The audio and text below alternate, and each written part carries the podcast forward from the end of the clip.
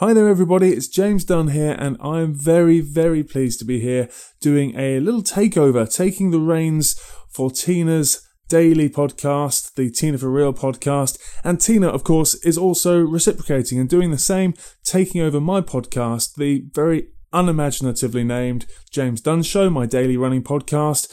Um, so, uh, again, once you've finished listening to this, maybe jump on over and listen to what Tina's got to say about learning to run by feel. But today I want to talk specifically about running warm up routines.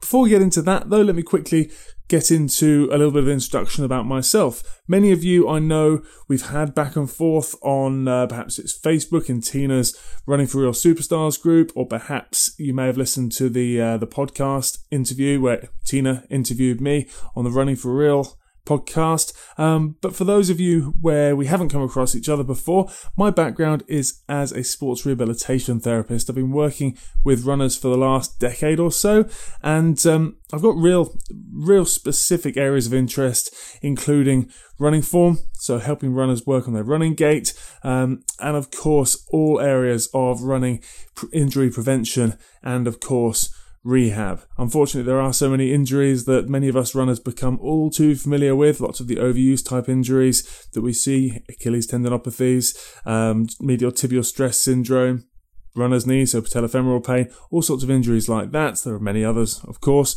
Um, but I started a website called Kinetic Revolution um, back in 2010 where I wanted to create a real resource for runners to be able to help them deal with a number of these injuries. So again, if you haven't checked that out, then please do feel free to head on over to Kinetic Revolution. Um, great place to get started. In fact, is Kinetic Revolution forward slash 30 day challenge. Again, just Google Kinetic Revolution 30 Day Challenge. I know Tina's got a link as well. She might share in the show notes. Um, it's a really great way of just starting to get into a bit more regular strength and conditioning work.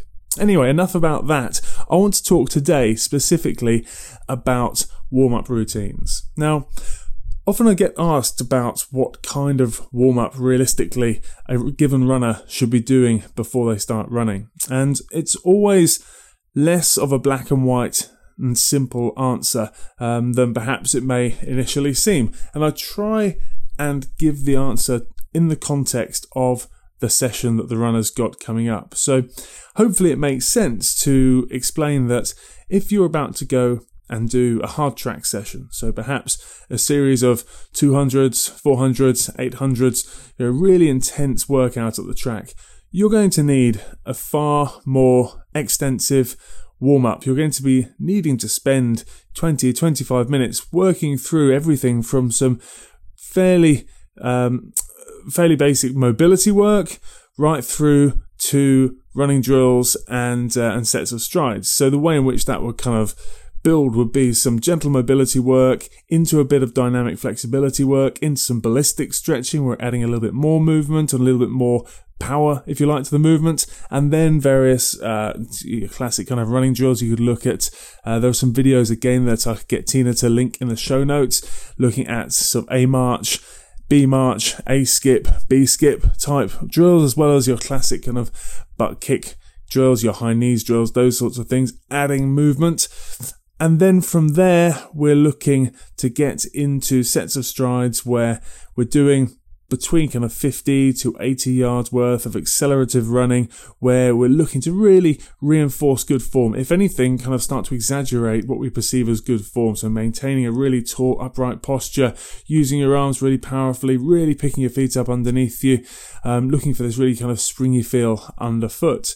Now, that process can easily take 20, 25 minutes, and you need it to do so to really get your body ready for the intensity that it's going to um, going to be met with or going to need to create when it comes to running the given reps in the given times that you're looking to achieve in that session. Now, the best way to think about it is, or the best way to look at it is that through the various different drills, different exercises, you're more than anything else, kind of beginning to wake up the right muscles that you're trying to use and stimulate them to be in a place where they are um, really effectively activated and, and ready to go in terms of being able to then go and put in the effort, put in the work to put in those solid reps. Now, at the other end of the scale, we've got, let's say, a Wednesday night 10k at a very easy conversational pace. Let's say that's on your program.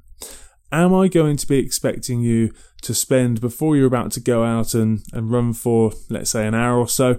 Am I expecting you to spend 20, 25 minutes really ramping your body up into this really kind of amped up state as you would do before a track session, um, before you then go out at this kind of conversational pace and, and run for an hour? No, of course not. I'm far more interested in getting you to work through some basic mobility work to start to, for want of a better term, kind of unwind your body from the the perhaps the kind of the stiffness of what the stiffness that's come from perhaps a day behind the desk or a day behind the wheel or you know the the rigors of modern day life to get you into a position where you're perhaps a little bit more able to move freely through big important areas like your hips in particular and your ankles in particular and there are a couple of very straightforward drills you can use to do that. In fact, there's a, a little park bench routine that again I will um, I will get Tina to link to in the show notes, um, as well as a couple of little warm up routines or little warm up exercises uh, in isolation, which you can use that don't, don't need to take anything more than you know five or six minutes to work through, if that, in fact. Um, you can work through some very simple mobility work, very simple uh, so mobility work for your hips, mobility work for your calves, and then get into what otherwise would be that very easy, relaxed conversational run just by starting to uh, sort of take that first mile that little bit more gently and build into it. Okay, so building into what then otherwise is that steady state pace. Okay, and using that mile as a little bit of a warm up will get you to a place where having done a little bit of mobility work, having done a gentle ramp into the session, you're able to go and execute the rest of the session exactly as you'd planned. What I really like to do actually is finish off as well with those sessions with a few sets of strides, kind of similar to the sorts of sets of strides we were talking about at the beginning of the track session example, where we're just working on exaggerating form and starting to leave those legs with a little bit of spark off the back of that otherwise easy session. So that's a little bit more kind of neuromuscular type training rather than um, Uh, rather than talking about the sort of the aerobic benefits of getting that, you know, easy 10k as we said under the belt.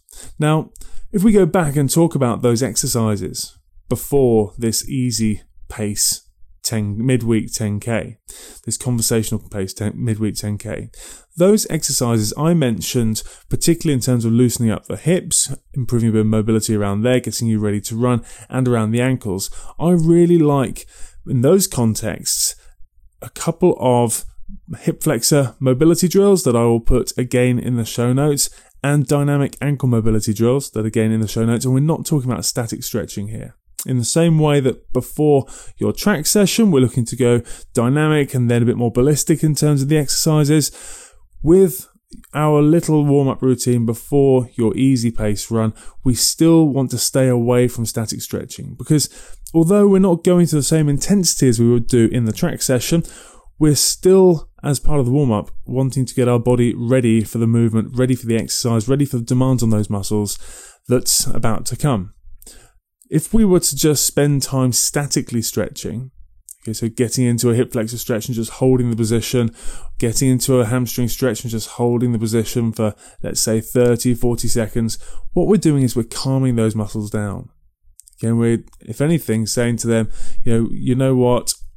We want you to kind of down regulate your activity. We want you to, you know, just be that little bit more receptive to a further stretch. So it's the sort of stretching you'd use if you're trying to actually improve range of motion over time sort of develop more range of motion, not the sort of um, stretching that we want to, or the sort of mobility work that we'd want to apply if we're actually trying to wake those muscles up, get them firing a little bit more actively and get them ready for then the run that's in hand, which is why before running or before sports in general, it's always better to focus on dynamic work rather than static work because it is very much preparing your body for the demands of the session to come. And in fact, there is work to suggest that if we spend time pre sport statically stretching, the chances of us getting injured when we do start to then expose the muscles that we've just been statically stretching to the exercise, chances of getting injured actually increase.